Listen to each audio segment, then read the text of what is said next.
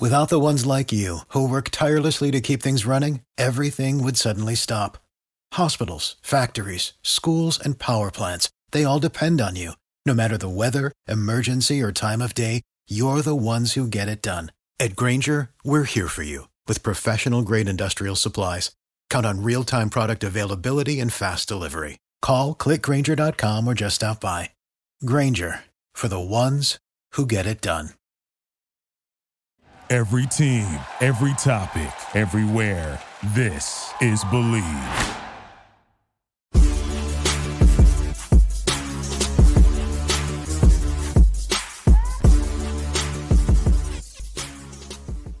Hello, everybody, and welcome to College Football Unfiltered. I am Blaine Gilmer here with Donovan White and Josh Taylor. This is the show on the Bleav Podcast Network and streaming on the 365 Sports YouTube channel that covers all things college football. And we're changing up our format here a little bit. As we told you last week, we'll give all of our previews and picks and things like that still on, they will drop on Fridays and on Mondays here, we're going to have a little reaction for you. So excited to talk about some of the, the trends and things going on in college football. And Donovan and Josh, one th- one trend that I'm seeing is what's old is new again in terms of the teams that are having the most success here in 2021. They are running the football after so long of seeing spread offenses and kind of basketball on grass, if if you will, you know, just uh, high scoring affairs. You got teams that are just using big sets of uh, linemen, extra linemen, tight ends, all the fullbacks. The fullback is back in that in that Georgia game with the using the defensive tackle Jalen Carter to block three people. Uh, so there's a lot of people running the football. Georgia, Michigan, all those things. Donovan, that has to be right up your alley as a former offensive lineman you know, it's refreshing after you hear it. And you hear it from the NFL side a lot, but it's kind of snuck its way into college football of, oh my gosh, like running game is dead, defense is dead, right? It's a quarterback and passing league game now, you, whatever. I think the biggest reason for that, honestly, is you see a lot of not necessarily uncertainty, but not proven stardom yet from top quarterbacks to the top teams. I mean, honestly, like Bryce Young's great. CJ Stroud looks better. Like, uh, you know, uh, JT Daniels is a, is a, good quarterback, right? But you don't see like that superstar yet. So you kind of have to lean on your offensive line, your run game a little bit. Josh, you know, Alabama even getting into the into the mold. Alabama's been, you know, since Lane Kiffin, who they absolutely demolished this week, came back came over there in 2014 and revolutionized that offense, man. Dude, You're eating, it was wild. It was such getting, a good game. Getting that popcorn ready. Uh, no doubt. If if you're listening on podcast, uh, Josh is eating his popcorn in uh, homage to Lane Kiffin's pregame uh, pregame, you know, faux pas there. Get your popcorn ready. Pulled his Terrell Owens, but even it needs a little bit more butter. Uh, no doubt. Kind of like even, Lane Kiffin's coaching, but but even even Alabama, Josh, getting in on just handing it to, to Robinson and, and running it right down Ole Miss's throat. Yeah. He was a workhorse, and that's something that I said on the uh, previous shows. I want that old fashioned Alabama back where they're running the ball. They're establishing a run game to where Bryce Young can feel comfortable and get the ball out where he needs to be. But yeah, Robinson, uh, I was kind of surprised because we talked about him having that rib injury. Didn't know if he was going to be 100%. Uh, Jase McClellan got injured with his knee. Looks like he'll be out for a little bit. Um, so expect guys like Robinson to get more, but that being that senior role this year, uh, and then some more Sanders who came back from his injury last year too. So I love to see it. I love that old fashioned run game. It's a beautiful thing in SEC. No doubt. And when you can win in the trenches, guys, that is something that is a surefire way to bet on success. And when speaking about betting, guys, uh, we're back and better than ever. All eyes are on the gridiron as teams are back for another football season. As always, Bet Online is your number one spot for all your pro and college football action this season with new updated site and interface, even more odds, props, and contests. Bet Online continues to be the number one source for everything football, head over to the website or use your mobile device to sign up to receive your 50% welcome bonus on your first deposit. Don't forget to use the promo code BLEAV, that's B L E A V, to receive your bonus from football, basketball, boxing, right to your favorite Vegas casino games.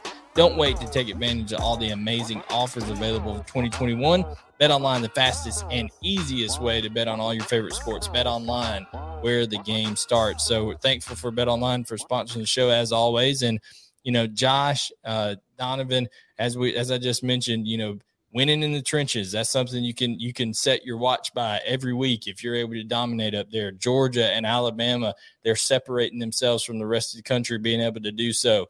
Um, we talked about that Iowa front behind Tyler Linderbaum and just what they did of taking advantage of short field situations, but just powering their way through. Uh, Iowa able to to take care of business, even even going so far as you know Michigan Florida, other teams, even though Florida lose, lost to Kentucky this past week, they've they've had great success on the ground earlier this year. Teams are running the football to win, Josh, and it seems just like a, a you know, I don't know if it's an anomaly or just a reversing an, an, adjustment to recruiting. They're like, okay, everybody's recruiting all these skill guys and, and changing. Maybe we should, you know, load up in the in the uh, trenches and try to reverse course a little bit.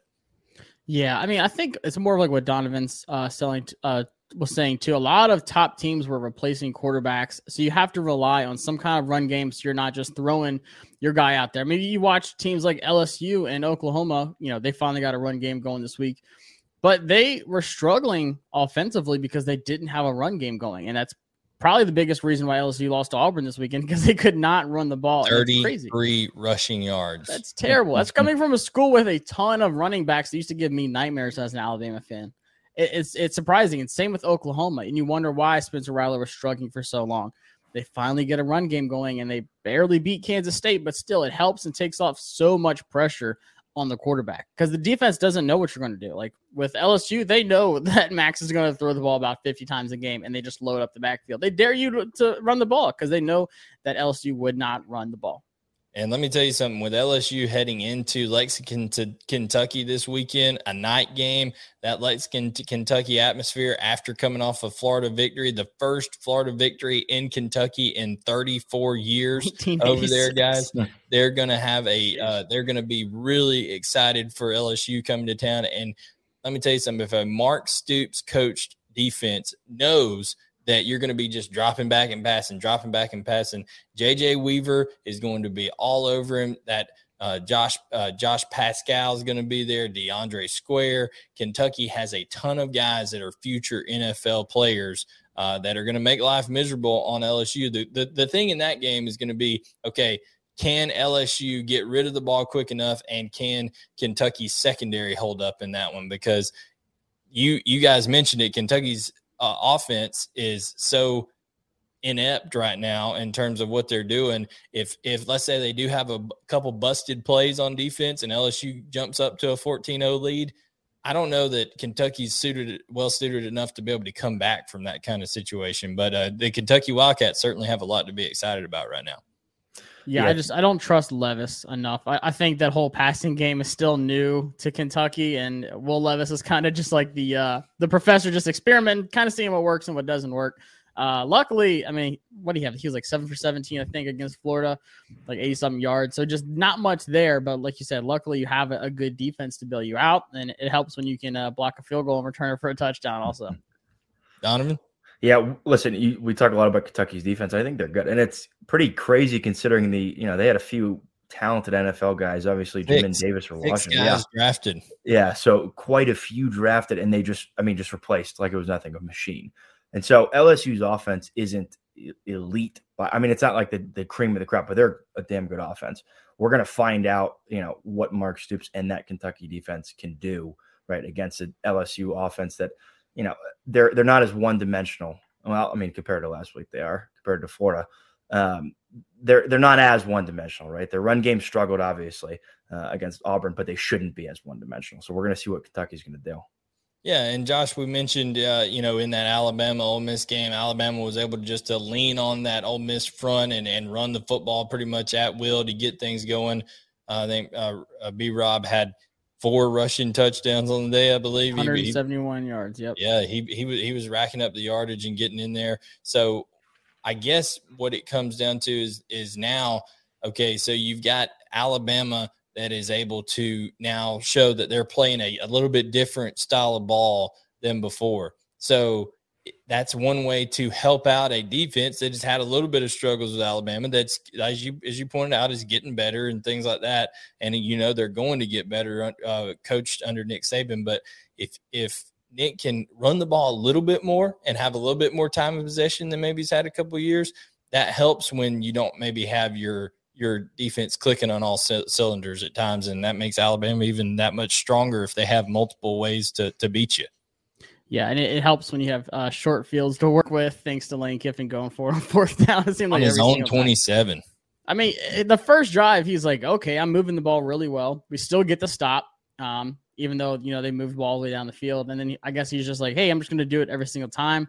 I feel like the numbers, like the the statistics say you're supposed to go Analytic. for it. Yeah, the analytic part of it says go for it, but uh, Nick Saban just doesn't care about analytics. Um, but yeah, Jase McClellan going down really does hurt um, the run game. But they have uh, Roydell who can step up, get more of a role. And then same with Trey. Trey looked good. Like I said, he got that injury last year, cut his season short.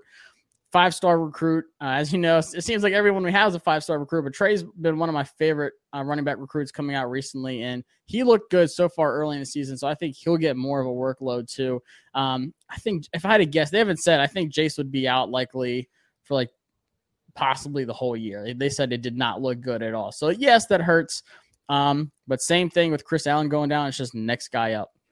Yeah, and speaking of next guy up, uh, that Georgia defense, I was on the field uh, for the entire game, got to cover it uh, versus versus Arkansas over there, and just seeing those guys in person, wave after wave, uh, come onto the field. You know, they're rolling in Jalen Carter in there with the second team uh, uh, to come in on defense, and it's just you know him and Travon Walker uh, aren't even really starters for Georgia, and they're just in there wreaking havoc against an Arkansas team that has been exciting and has quality wins over a team like Texas, uh, over a team like a Texas A&M, even though Texas A&M's uh, struggling with some things right now. But um, Donovan, I think that you know Arkansas is like I said, they beat Texas, and I think Texas is a team that could potentially win the Big Twelve, and we'll talk get into that in our previews this later this week. But uh, just how impressive was that defensive performance by Georgia? Because Arkansas is no slouch with those five returning starters they have from last year up front. Well, I mean, again, Arkansas 162 total yards of offense against Georgia. We know Georgia's defense is clearly the best in the country. Some people might say Iowa, but you know, to your point, Georgia's athletes, right, and their talent on that side of the ball are, is just out of this world. And so to shut them down like that, right? It, it, to see Arkansas, and again, I, I, think a lot of it was the play calling, right? I don't, I don't understand a lot of the Arkansas play calling wasn't creative, right? Didn't have any juice to it. That being said, even when it, when it did, or when it was simple zone plays or simple power plays or whatever, Georgia shut them down, right? They they they smash. I mean, they just, it was smash mouth football. They shut the offensive line down. They made the quarterback play scared. They made the running backs have no openings. Receivers couldn't. I mean, nothing was going right uh, for Arkansas on the offensive ball, and everything was going right for Georgia. Well, when you have a defensive front that can beat your so when you're the offensive line, right? You're you're an offensive coach and you're calling a game and you see okay, they've got one, two, three, sometimes one, two, three, four up front on the defense. And those three or four are defeating your five regularly with less numbers. It makes it seem like they're playing defense with 12 or 13 guys out there because now they've got guys in the secondary that are doubling covered, double covering people, all that kind of stuff. And uh, there's just so much team speed out there that uh, it certainly seems right now that it's inevitable that Georgia and Alabama are going to be facing each other in SEC championship. And then, of course, you've got Kentucky, and I would say, even say Auburn. Are, those are the only other two teams that are really uh, capable of being flies in the ointment at this point, just because of. And Georgia's about to end those hopes for Auburn this upcoming week. We'll get to oh, that. We'll get to that uh, later on. But speaking of hopes ended, we got to talk about the Pac-12 guys. Uh, Oregon goes down to Stanford that is it for the Pac-12. There will be no playoff. Uh, yeah, you know, UCLA team. goes down to Arizona State. UCLA down. I just don't. I just don't think there's any way, any scenario in which a Pac-12 team gets into the playoffs once again. Yeah, and the Oregon game, it was weird. You know, uh, CJ Verdell goes down. They're battling back from that. They were down. Seemed like most of the game because I, I had some money on Oregon. Um, and Stanford was up the whole game. They finally come back, and then just the weird, kooky uh, Kayvon Thibodeaux targeting, which I didn't agree with at all. It's like he gets ejected, that helps them out, and then, then the flag in the end zone, like the untimed down, just so much. Like it just went completely against Oregon's way at the very end. There, it was just one of those weird, crazy games where like uh, it doesn't really feel like like it was a fair turnout for Oregon. Like, kind of felt bad for him just because so many things were going wrong for him, and they were still fighting to try to stay undefeated, stay in the top five, and then Stanford. Uh, and McKee, he's been balling lately. That's someone who might be getting some more national attention to at quarterback uh, from Stanford over there. He's on my list now, so I was impressed by him, but still, you just feel so bad for him because everything that could go bad for them did, and the Pac-12 is completely done. Yeah, Donovan, you know, when we're talking about the Pac 12, Oregon, like we said, Oregon goes down, UCLA goes down. Those chances are kind of out the window now, even though early on in the year we thought, oh, UCLA beat LSU, but it turns out that LSU victory is not a quality victory now, anyways. Um, with the Pac 12 going down, Donovan, we we're now going to see the Pac 12 and the ACC entirely left out of this. The Big 12's hanging on by a thread. You know, we'll talk about the Big 12 here in just a minute uh, with what's coming up this upcoming weekend. But what does that do to the state of college football, in your opinion, Donovan, when you got coast on, on both coasts, two prominent uh, conferences that are just eliminated from contention on by week five? Well, it speaks a lot of where you know the balance of power is right now, and uh, and it's one thing where it's just kind of a season, maybe even two seasons where you see that. But this is consistently, especially with the Pac-12, you see this kind of thinning of the herd. And the problem for Oregon is, you know, they dropped down, I think, eight in the AP poll that was released today. They don't play anyone else on their schedule, right? There's no reason that they probably should move up, right? Because other teams are going to play better teams, they're going to win, or other teams are going to lose.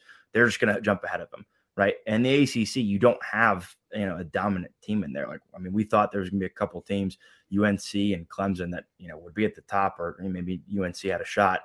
And then again, the Big 12 hanging on by a thread. It shifts the balance of power, obviously, into the SEC and the Big 10 right now, and into teams that we're not so much expecting, like like Cincinnati, right? That Cincinnati jumping into the top five. So it's interesting to see how this is shaping out, especially with all the talk of alliances, right? And who's going to join what conference and who's going to go where. So it, it's interesting to watch. I don't know if it's disappointing. It's just it's more interesting than anything, I think. No doubt. And I think, guys, you know, Oklahoma barely holding on to, to over Kansas State 37 31. It's inevitable. Oklahoma will lose a football game at some point. They do oh, every year um, when they're not supposed to.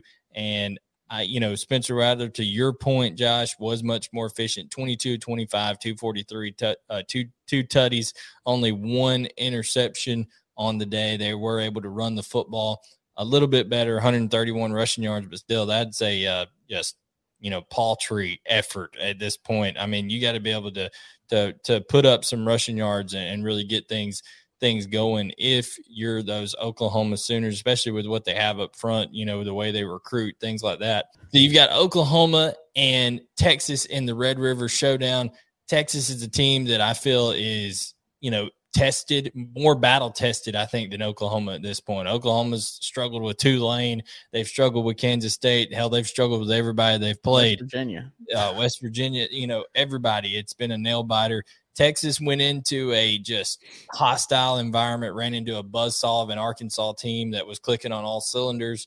Um, they beat a good Louisiana uh, Lafayette team early on in the season, a good you know Billy Napier coach team that many people expected them to to lose to. And since the quarterback change, uh, Texas you know seems to be getting things together. I know they they had a kind of a uh, only a five point win over TCU, but at this point, I, I trust Texas more than I do Oklahoma going into this sh- uh, showdown. What do you think, Josh? I mean, yeah, they got a Bijan Robinson. Uh, that's all, that's all. That's all. All I need for a, a, game to win. So, um, the one thing I said, Oklahoma did start running the ball finally. Um, they had three rushing touchdowns. I think it was like 131 rushing yards against K State. But still, Skylar Thompson, who's not like a good quarterback at all. You could some would say like yes, uh, Spencer Rattler was efficient, but Thompson might have out like thrown Spencer Rattler. He was 29 for 41, 320 yards, three touchdowns, and zero interceptions. Like he made him look like a, a bona fide stud. Skylar Thompson isn't by any means like he's not a scrub, but still Oklahoma's defense is what's going to absolutely kill them.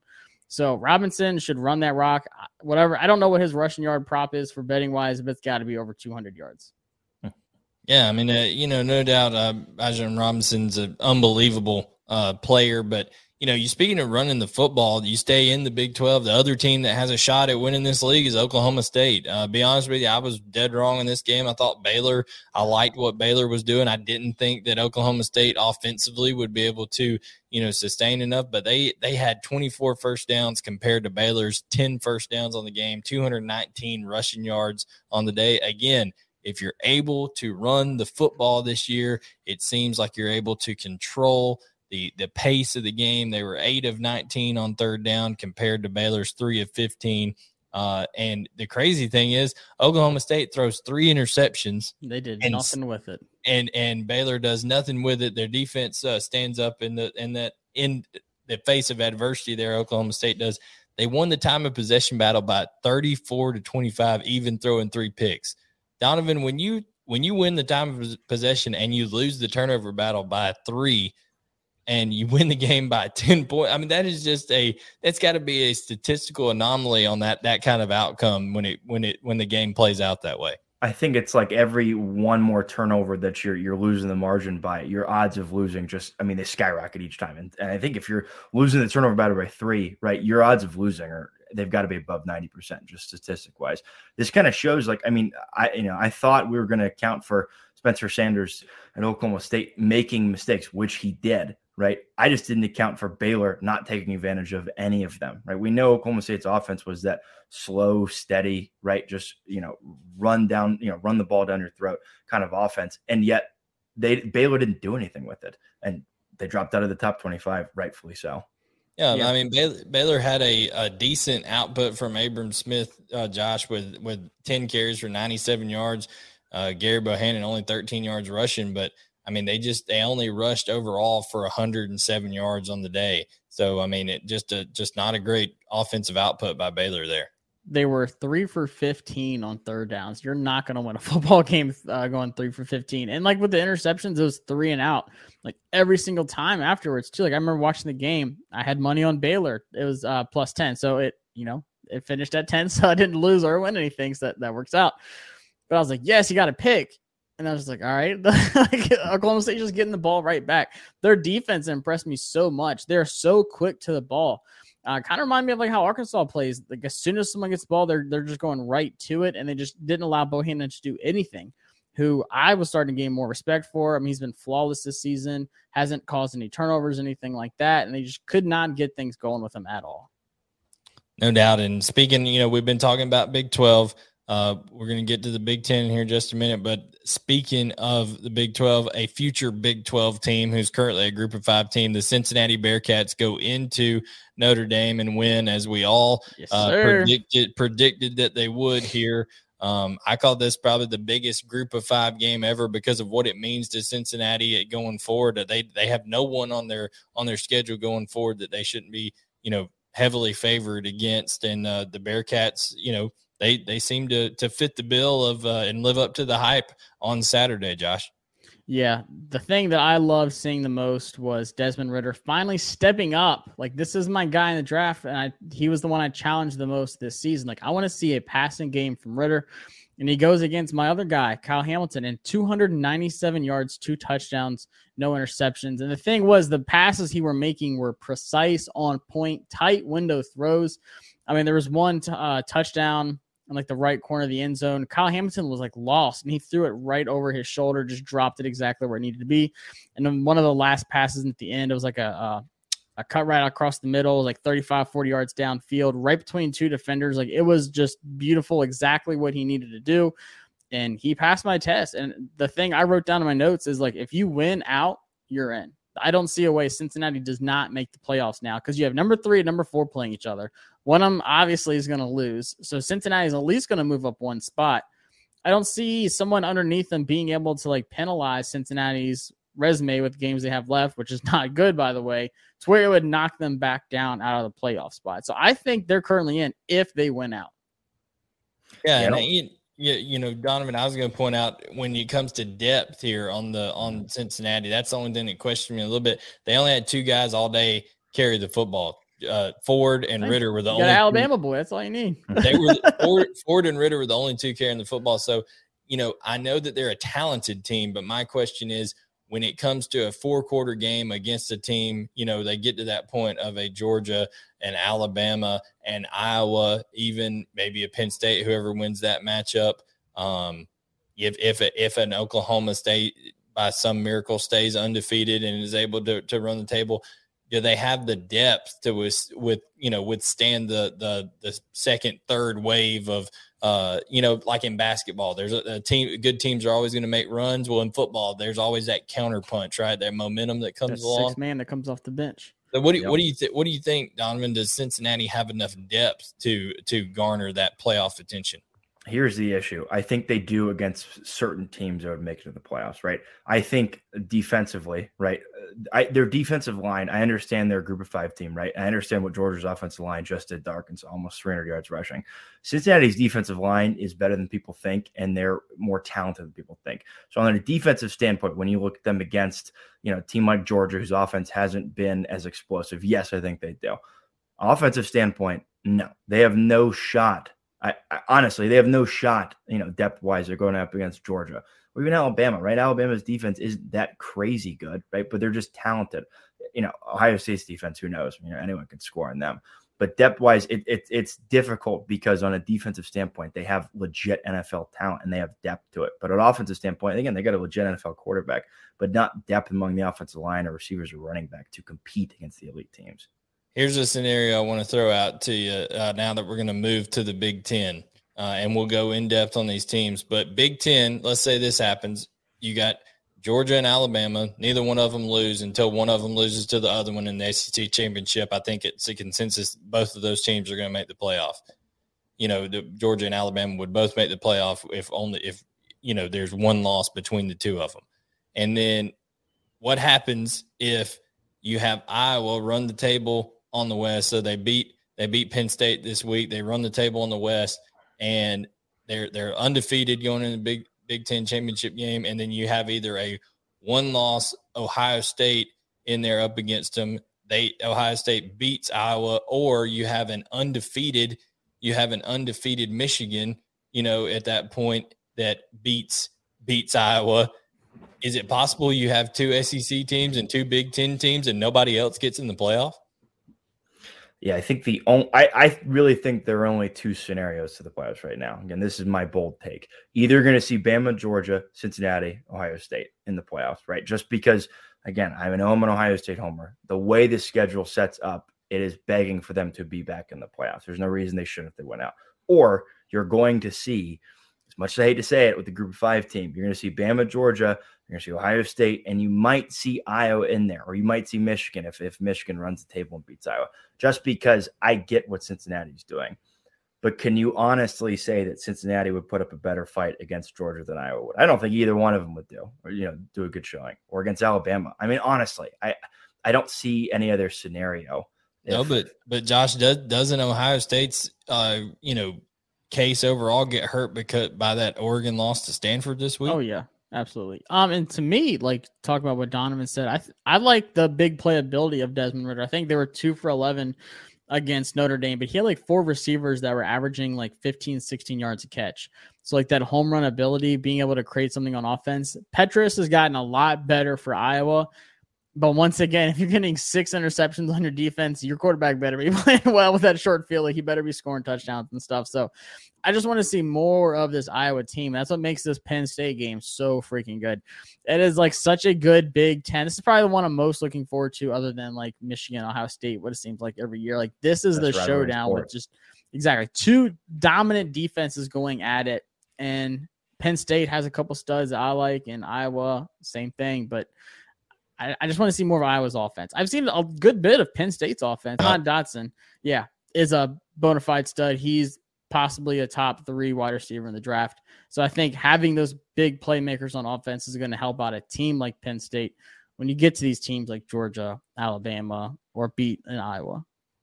Yeah, but I, I just man, I, I know that we when we were previewing that that whiteout game of Auburn at Penn State, we were talking about how it's going to be just slugfest back and forth, and that Auburn defense is nowhere near what Iowa's defense is. uh, right now. So I, am a little bit worried. And but like I said, we'll get to our previews and all that kind of stuff. Uh, Such a good kinda, week coming up. Kind of doing just kind of doing some uh, reaction stuff here and, so, and some scenarios playing out. But um, definitely when it comes to the Big Ten, it's down to, in my opinion, I mean, you've got three teams in the East: Michigan, Ohio State and Penn State that all have a shot. Michigan State, of course, is still undefeated. You know, you can't can't rule that out. So it's it's a the the Big Ten East is a, is a gauntlet. I mean, it's a it's a tough tough uh, field that, that that all those teams are going to have to navigate. Iowa, pretty much, if they if they win this week, guys, it's clear sailing to that. Oh yeah, I was just looking at the schedule. They have nobody. Penn State has uh Ohio State, Michigan State, and Michigan. So, like, honestly, if you're the Big Ten, you're kind of hoping Iowa wins if you want like a sure representative or a better chance representative in the playoffs. Because Penn State, whew, that's a that's a gauntlet coming. I, I still think I still think the two best teams in the in the East, even with Penn State being there and Michigan State, what they're doing, I think it's Michigan and Ohio State right there together because I think Michigan you know, let's be honest, they've recruited well under Jim Harbaugh. At, at some point in time, it oh, had wow. to all start clicking and things like that. And I think Harbaugh has went and said, you know, to heck with it. I'm just going to run the football, and we're gonna we're gonna take on you know that tough tough uh, personality that that he has and try to try to do so. And I think that's the only thing that has to scare you if you're Ohio State. I know that they struggled a little bit with with a Rutgers team or whatever you put in the in the notes, Donovan. But and Ohio, and Ohio State blew out Rutgers. But you can't do score comparisons at this point. All different kind of games. But is that the thing that that worries you the most as a as Ohio State homer that Michigan could just uh, take take advantage of Ohio State's defense with a run game? My favorite time of the year is September, October. The the Michigan is back time of the year. It's been that way for the past yeah, four or five years. It was that like way last year. Feel, yeah, feels like a lifetime. Feels like a lifetime of it, right? Listen, Michigan's run game, it, it's it's a, it's it's up there, right? It, it's obviously elite. Um, I, I want to see them play um, some not as one dimensional, right? Just because you can't beat Ohio State, even with the struggling defense. And they looked better against Rutgers, and a lot of that I think was a, was uh, in fact what was due to the offense, you know, kind of stepping up, right, and CJ Stroud coming back. You can't beat Ohio State with a one-dimensional offense, right? Even if their defense is struggling, you just it doesn't work.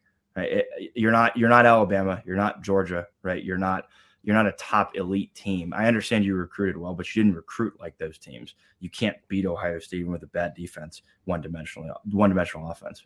I'll say this: I, personally made fun of uh, Michigan on the last episode, just saying that they didn't have a passing game, and they said, "Well, guess what? Like we have somewhat of a passing uh, game because Cade went 17 for 28, 197, two tutties in the passing game against a good Wisconsin team. By the way, like especially on defense, their passing defense has been uh, better than average this season. So I think it's slowly coming on. So that's what surprised me the most about that game because I thought it was going to be a low scoring. I took the under on that game, and then Michigan just blew the door open on offense. Um, and then Hutchinson on the edge, uh, on that D line for Michigan's another just bona fide stud. So I'm looking forward to that matchup. CJ Stroud's not going to like him too much. No doubt. And then uh, you have your 15th ranked Coastal Carolina guys down there. The last to kind of talk about we, so we talked we we talked about uh, SEC. We've talked about the the Pac-12 and ACC being eliminated. Big 12 hanging on by a thread, uh, and then Big 10 seeming to be strong. It's just which teams are going to sort themselves out of there. And then you have that fly in the ointment there, Coastal Carolina. I, I don't know that they have enough on their schedule there to kind of even get up into the top 10. I mean, if enough enough teams start losing, they may climb up there to around the may I think their high water mark would be 8, but it's just a true mar- true true truly remarkable story uh, with Coastal Carolina that they're continuing to have this kind of success year in and year out.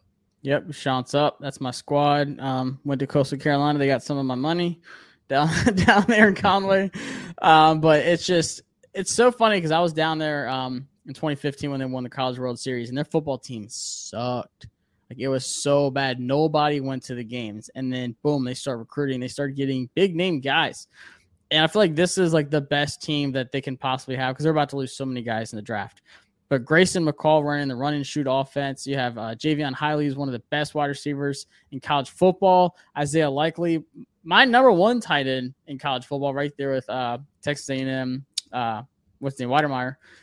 They're like neck and neck for me. So like they have so many guys on offense that can move the ball, make big plays. I want them to play a good team so bad this year. I think they're better than what they were last year, which is scary because they beat a really good BYU team last year, lost to Liberty in the bowl game. There's just nobody on this schedule. I mean, There's nobody. It's Arkansas State, App State, Troy, Georgia yeah. Southern, Georgia State. Hey, Troy looks good. I mean, Georgia State, Georgia State almost went in there and beat Auburn, you know, yeah. a couple weeks ago. So we'll we'll see about that. But they're such a fun team to watch, though. Like on both sides of the ball, like they get crazy amount of turnovers. Their offense is just nonstop.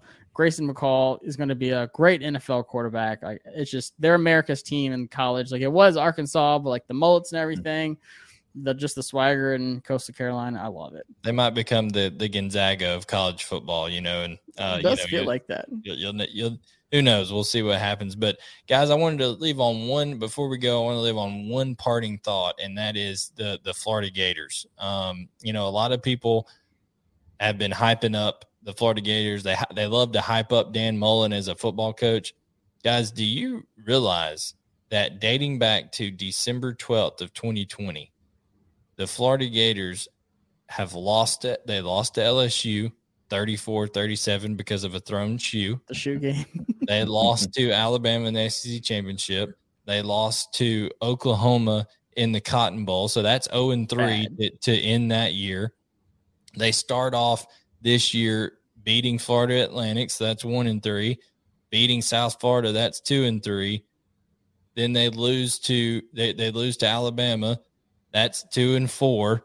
They beat Tennessee. That's three and four, and they've lost to Kentucky three and five in their last eight games. So how they were ranked that high? And here's what bothers me: is every time Dan Mullen and Florida lose a game, there is an excuse that comes out of the head coach's mouth. They lost to Texas A&M last year. It was a COVID year. They're not supposed to have more than 25% of attendance in the stands. And he comes out with a comment. It sure did seem like there was more than 25, uh, 25 um, percent in the in those stands. Things like that. That crowd noise was was crazy. That kind of stuff. It really impacted the game. Comes out after the Oklahoma game and says you know, our the the last game that this 2020 team really played was 11 days ago because they had guys opt out for the bowl game and all that kind of stuff. Just totally discounting that the guys he ran out there had Florida Gators written on the side of their their helmet and on across their chest. And then this game against Kentucky, a reporter basically asked him a question to the effect, "Did you get out coached in this game?" And he said, "Well, I don't know. We had 382 yards. They had 211."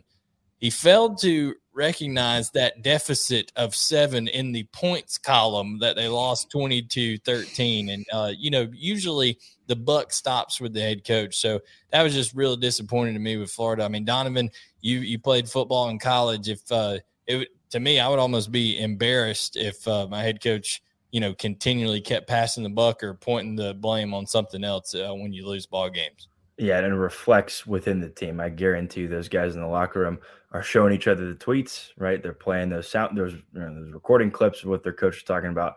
And especially like you said, I understand Florida, you know, still ranked right now, but three and five in their last eight games. Those players know that, right? It might be something that fans forget about, but the players know that they're three and five in the last eight games. And so I, am worried for Florida. I'm not worried for it. I hope it happens to them. I hate Florida. Right? Uh, they beat my Buckeyes on my 10th, they they beat my Buckeyes on my 10th birthday. Right? Uh, one of the memories I can't get out of my head. But I'm I'm interested in Florida to see how that reflects on them and what that does to them the rest of the year and going forward because they're on a slippery slope with the kind of head coach that they have and the comments he's making and just their trajectory right now.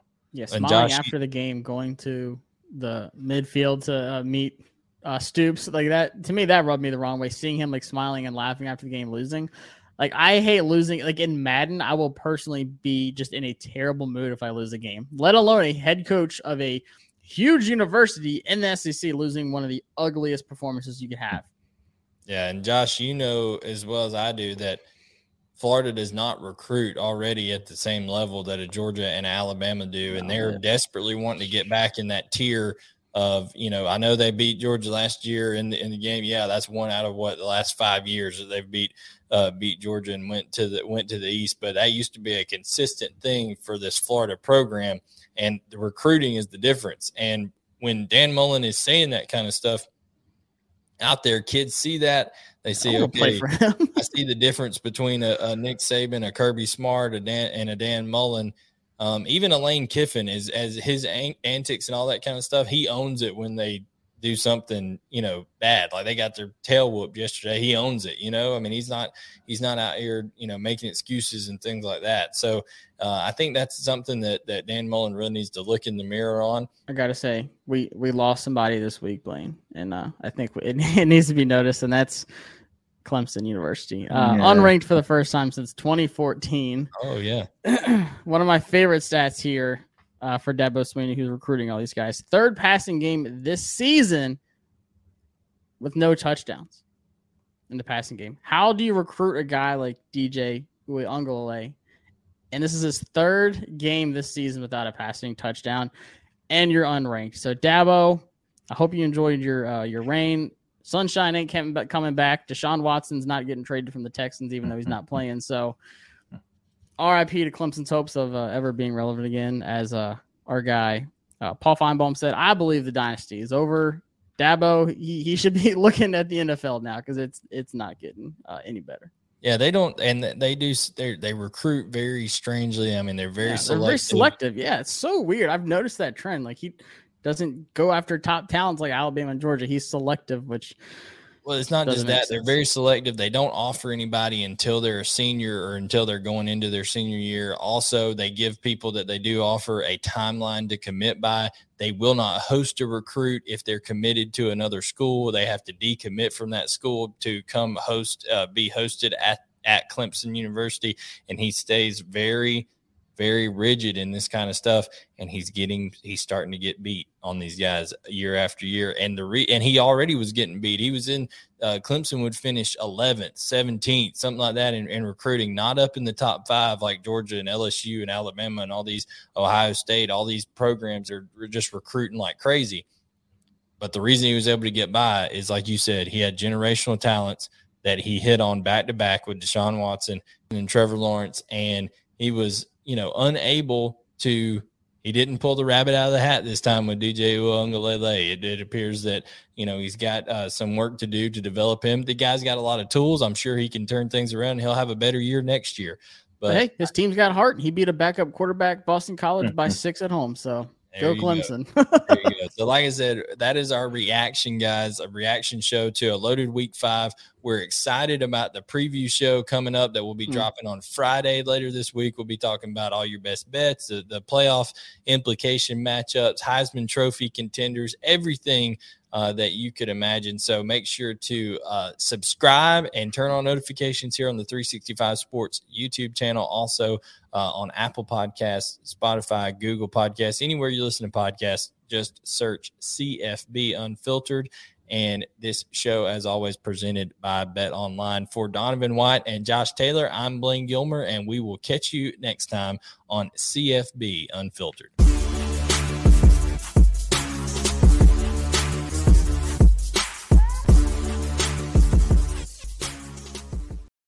For the ones who work hard to ensure their crew can always go the extra mile, and the ones who get in early so everyone can go home on time, there's Grainger, offering professional grade supplies backed by product experts so you can quickly and easily find what you need. Plus, you can count on access to a committed team ready to go the extra mile for you. Call, clickgrainger.com, or just stop by. Grainger, for the ones who get it done.